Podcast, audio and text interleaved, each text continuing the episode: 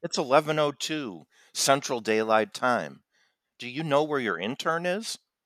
Neither do we. That means that we have another week to figure it out, and it also means that you are only a week away from DOP Season 3. We will have some exciting new topics to cover and a brand new opening segment for the show. Hey, Matt, where is our intern? I don't know. We've gotten literally hundreds of applications. Why haven't you worked through them yet? I have been busy. Okay. Um, it's sort of your job. Well, you know, do you want it done right or do you want it done quickly? Because you can't have both. Uh, yes. All right.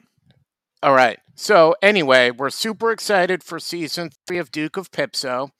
Everybody's coming back. Me, Matt, everyone. It's going to be better than ever, and I guarantee you'll love it.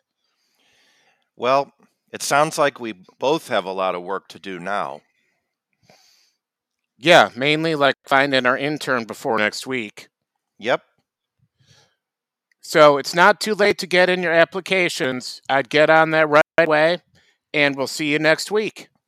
Okay, everybody. See you next week.